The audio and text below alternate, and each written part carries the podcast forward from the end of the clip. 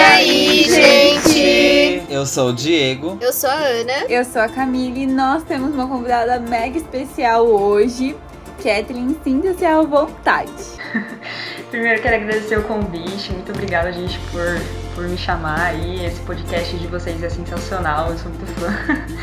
E, enfim, falar um pouquinho de mim. Meu nome é Kathleen, né, como comentaram, e eu moro na Baixada Santista, só que eu frequento a igreja do Riacho Grande, em São Bernardo, já faz uns anos aí. Então eu também participo dos projetos dos Jovens do Riacho, que é a roda de conversa, por exemplo, que a gente também comenta lição aí, posta vídeos no YouTube, é, os áudios no Spotify. E também já aproveitar aqui e fazer aquela propaganda né, de uma próxima programação que a gente vai ter, que é o Despertar Parte 2, que vai ser uma live de três dias, vai começar dia 22, dia 20, aí vai dia 23, dia 24, então tá todo mundo aí convidado. E pra saber mais é só seguir a página do, dos jovens lá no Instagram, que é arroba jovens do Riacho Dia. Arrasou, gente. Ó, confere lá que vocês não vão se arrepender. Bem, a lição dessa semana tem como título Além da Sexualidade. A gente está na lição de número 12 e você está escutando o Pode Dúvidas, que está disponível no Spotify, no Deezer, enfim, toda quinta-feira a gente está aqui. Então, bora para a lição.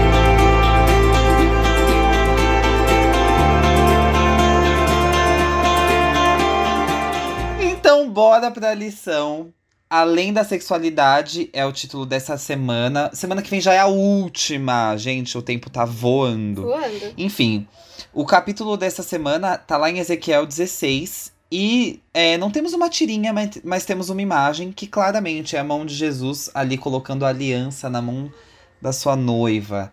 E eu quero saber o que, que vocês tiraram logo de início, assim, quando vocês leram o, ver, o capítulo todo e, e viram a imagem, o que, que isso relacionou pra vocês? Bom, primeiro que eu achei essa imagem muito bonita, com certeza conseguiu representar bem ali a ideia que a lição quer trazer, de que Deus usa o casamento como uma ilustração para explicar o relacionamento dele conosco, e que não se trata apenas daquele amor ágape, né? Deus personifica um amor tão profundo que só vamos entender de fato na eternidade, mas é tão tão forte a ponto dele morrer na cruz por nós e nunca esquecer da aliança que fez conosco, apesar de tudo que acontece, né? Como a gente vai comentar aí ao longo do podcast.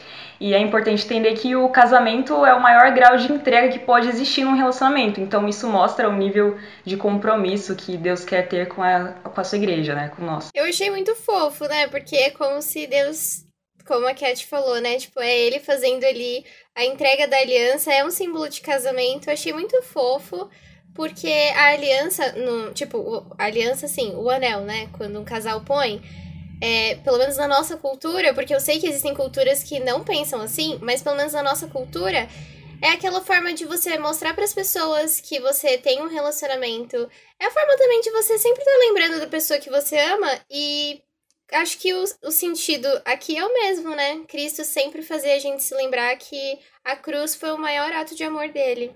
Eu achei muito incrível porque trouxe pra dentro da, um pouco da nossa realidade, né? Que a gente fala aliança, aliança, casamento, mas não tem nada mais é, significativo, assim, é simbólico, fisicamente falando, né? Do que um, um anel e ter a cruz é, no meio desse anel é extremamente significativo e traz é, à memória o principal sacrifício, a, a principal demonstração de amor, né? Que marca essa aliança que é a morte de Cristo.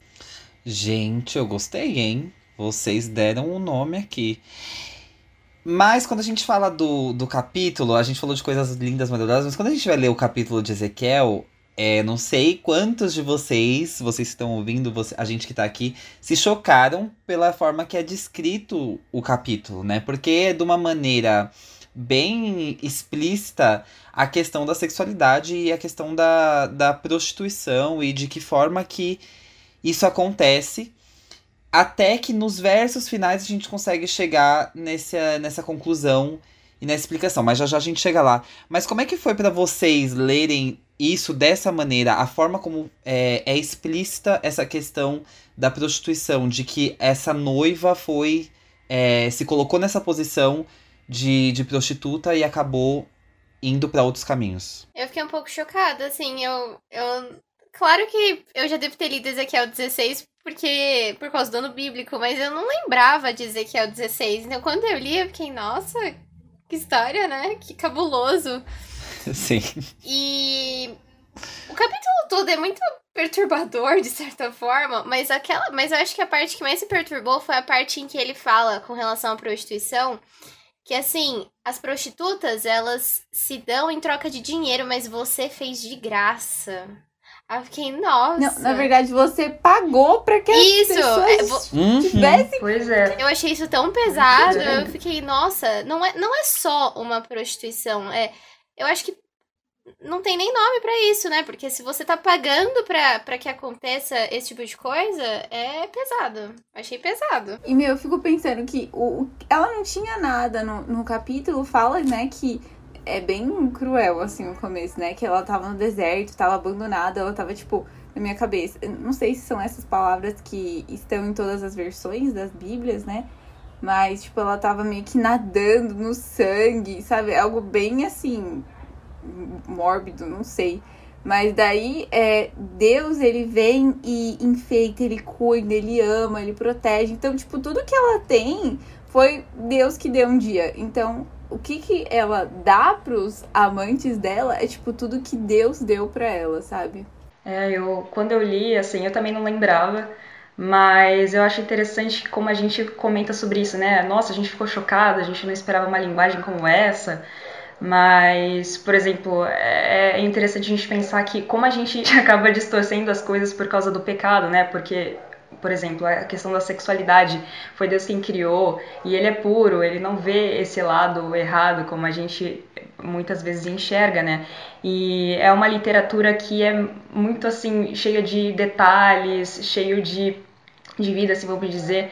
E como a Camille falou, né, a, o Israel estava lá numa situação complicada e Deus foi lá, cuidou dela, é, vestiu, cobriu, depois aconteceu tudo que a gente leu e aconteceu tudo errado, o povo se entregou a rituais e ficou uma situação mais complicada ainda, mas mesmo assim, mesmo Deus sendo desprezado, ele vai lá e tenta e diz que ele não esqueceu da aliança que fez com o seu povo, né? E isso serve para nós o tempo todo também. E na, nesse contexto, né, é, dentro desse período como um todo, é um exemplo bem grande dessa questão de que Deus mos- se mostra através de situações totalmente complexas para nós ser- seres humanos é a, a questão de Oséias, né? Que daí ele recebe a como mandamento assim, olha, vai lá e se casa com essa prostituta. Então assim, como que a gente entra nesse contexto? Com, conseguem comparar esse contexto de que a gente já estava lendo em Ezequiel para esse, esse lado agora de Oséias? Oséias vai ilustrar justamente a nossa condição, né, de pecadores, a história. Também é uma história bem cabulosa, né? Oséias, é, ele se casa com a Gomer. Todo mundo sabe que a Gomer é prostituta, ele sabe. A Gomer pisa na bola, mas Deus tá falando, não é pra largar a Gomer, né? É pra você ficar com ela. É, eles têm filhos, né? Os nomes dos filhos é, são, são formas. é, os nomes têm significados vergonhosos também. Enfim, a história toda, ela é tão, ela é tão análoga à nossa situação com Deus que dá até uma vergonhazinha, né? Eu me sinto até envergonhada, porque eu fico, caramba, é uma situação igual a nossa, sabe? É, nós como humanidade, né? A gente pisa na bola, a gente às vezes, é, como a prostituta de Ezequiel, né? A gente oferece a, a gente se oferece, a gente nem quer receber nada em troca, a gente se oferece no sentido de não seguir o que Deus diz, né? E, enfim, é uma situação muito parecida com a nossa, dá até vergonha. E é muito interessante que é, em Oséias 3, no- todo Oséias, assim, o capítulo 1, o capítulo 2, principalmente em Oséias 2, que tem uma declaração muito grande do amor de Deus para com a gente, né? Nessa comparação em que Oséias, é, no relacionamento entre Oséias e Gomer, mas enfim, no capítulo 3 tem algo que eu achei muito interessante, que é quando o Senhor ordena para Oséias para que ele vá e mostre o amor dele por essa mulher, que ela não fala o nome dela, fala assim, por essa mulher que cometeu adultério da mesma forma que Israel comete adultério comigo. E depois é, tá escrito assim, no versículo 2: Então eu paguei 15 é, pedaços de, de prata, enfim. Então o que que é, Oséias faz para mostrar esse amor? Ele não, não fala, aqui não tá escrito que ele diz alguma coisa, mas ele vai lá e paga, sabe? E daí vem de novo a imagem da tirinha na minha cabeça que Cristo, o que, que ele fez? Claro que ele falou, com certeza, mas mais do que falar, ele foi lá e pagou. Pagou o preço da nossa liberdade, né? Eu fiquei pensando assim, se Deus chegasse pra gente hoje e falasse, é, casa com alguém que vai te trair o tempo todo e você vai ter que perdoar o tempo todo. É uma situação assim bem difícil mesmo de lidar, então você percebe o quanto é, o quanto Osés entregou, se entregou totalmente para Deus ali em prol da pregação, em prol de, de mostrar uma mensagem através da vida dele, né? Ser a mensagem viva e a gente poder aprender com isso até hoje. Então, foi assim, ele pediu pra, Deus pediu para ele se casar com uma prostituta, os filhos dele também foram pregações vivas com os nomes, né? E representa exatamente essa, essa capacidade que Deus tem de, de perdoar a gente a todo momento, mesmo a gente errando, ele está sempre disposto a nos receber de volta. Sim, sim, sim. E é interessante a gente citar que quando tá lá nos versos, né, é, Deus deixa bem claro, através da Bíblia, lógico, através de Ezequiel, que a gente esqueceu o nosso passado, a gente esqueceu quem somos, tipo, nós esquecemos quem somos, tipo, a gente deixou para trás e foi completamente largado no baú e aí já era, entendeu? E Deus faz questão de lembrar, trazer, falar, olha, sua realidade é essa, você partiu de um ponto ruim para um ponto bom e daí desse ponto bom você se jogou no ruim de novo de braços abertos.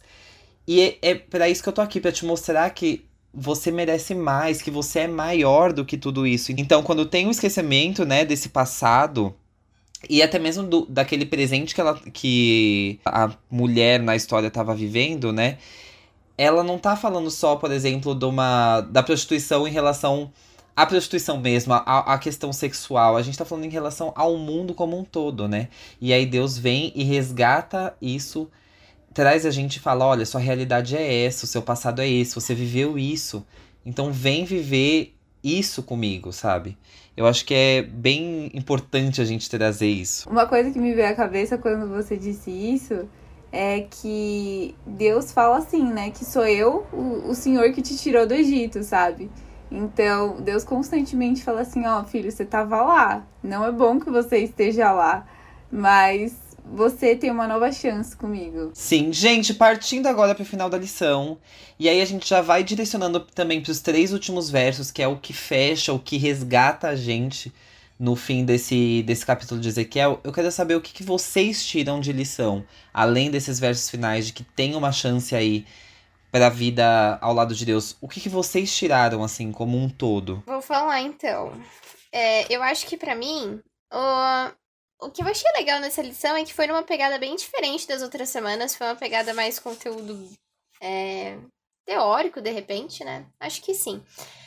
É, enfim, eu gostei porque a gente vê quão, quão sagrado é a relação de casamento para Deus, a, a ponto dele trazerem várias narrativas, né? Ezequiel, Oséias, é, esse paralelo entre no, o nosso relacionamento com ele, como filhos dele, com o casamento, né? A comparação que ele faz, que é muito importante. E também pensar que, por mais que essas histórias sejam bem cabulosas, no fim, Deus sempre tinha um plano. Ele sempre tinha um propósito. É...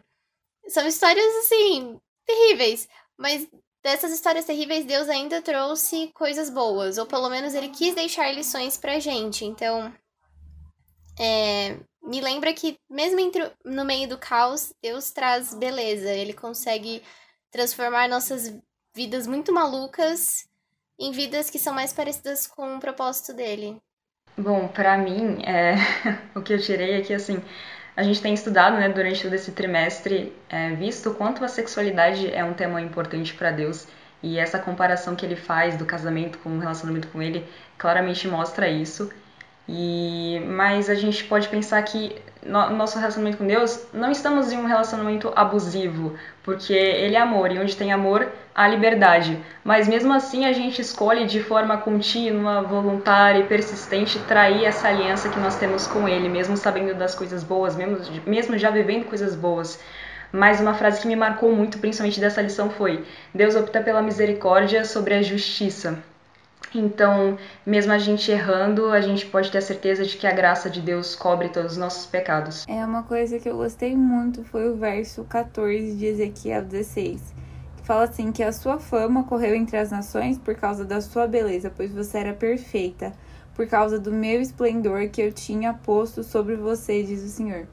Então, é, me faz perceber quanto tudo que eu tenho, quanto tudo de bom que eu sou vem de Deus e que isso que consequentemente vai vai trazer um uma fama, um esplendor, mas não é meu, sabe? É dele. E o propósito não é que eu fique é, me achando ou que não sei, sabe? O propósito é para que as pessoas através de mim vejam ele, sabe? Então essa aliança ela tem o propósito de refletir aquilo que Deus fez por mim. E novamente o papel de lembrar quem eu fui e quem eu sou para entender mais daquilo que Deus, de quem Deus é e do que ele quer para mim, né? Em vez de simplesmente pegar esse presente que Deus deu e dar para amantes ou e, por exemplo, pegar esses dons e jogar no, nas mãos de quem realmente é, não vale a pena, do mundo que muitas vezes só engana, só maltrata. Então, a lição que eu tiro é que Deus é, fez tudo por mim e Ele está disposto a fazer qualquer outra coisa que precisar para me salvar, da mesma forma como Ele morreu por cada um de nós. E eu não preciso é, tentar imitar as outras pessoas, as práticas tipo do mundo ou enfim, tentar preencher com outras coisas, porque ele é tudo, ele é tudo que nós precisamos. Sim, esse verso que você falou, ele continua, né? Mas você confiou em sua beleza e a sua fama fez com que você se prostituísse. Então, assim, Deus te construiu e aí você teve confiança, teve autoconfiança e falou: Bom, agora sou eu aqui e acaba se destruindo. E aí é, tem uma, um texto da lição que diz assim: em vez de uma aliança de duas vias, Deus estabelece uma aliança de uma via, como um testamento, na qual ele produz, em resumo, ele cria sua noiva. Então, assim, ele não. ele A partir desse ponto, ele já não tem uma aliança, depende da gente, mas ele tenta resgatar sozinho aquilo que a gente já tá. já tinha esquecido. E eu acho que é isso que a gente tem que ter em mente. Tipo, a gente tá perdido e Deus faz questão de nos lembrar dia após dia que ele tá ali com a aliança dele preparada para pôr no nosso dedo, porque a gente jogou no caminho lá atrás. Enfim, gente, muito obrigado por essa semana. Obrigado, Ana. Obrigado, Camila. Obrigado, Cat, por estar aqui com a gente. Valeu, Ó, já, já, sou íntimo, gente. Já chamo de Cat, entendeu? Já... Valeu, Cat. Ai, gente, uma dica aí de música muito boa. É a música dos Arrais também, é Canção de Oséias. Tem também a música do Felipe Valente que se chama Canção de Quem Fica, fala muito disso, é muito boa. Elas são muito boas. Tudo! E semana que vem o tema é pureza, algo possível. Então é a lição 13, já é a última. Vem aqui estar tá com a gente para finalizar essa lição que foi sensacional. Beijão e até semana que vem. Até, gente. Tchau. Obrigada, Cat, de novo.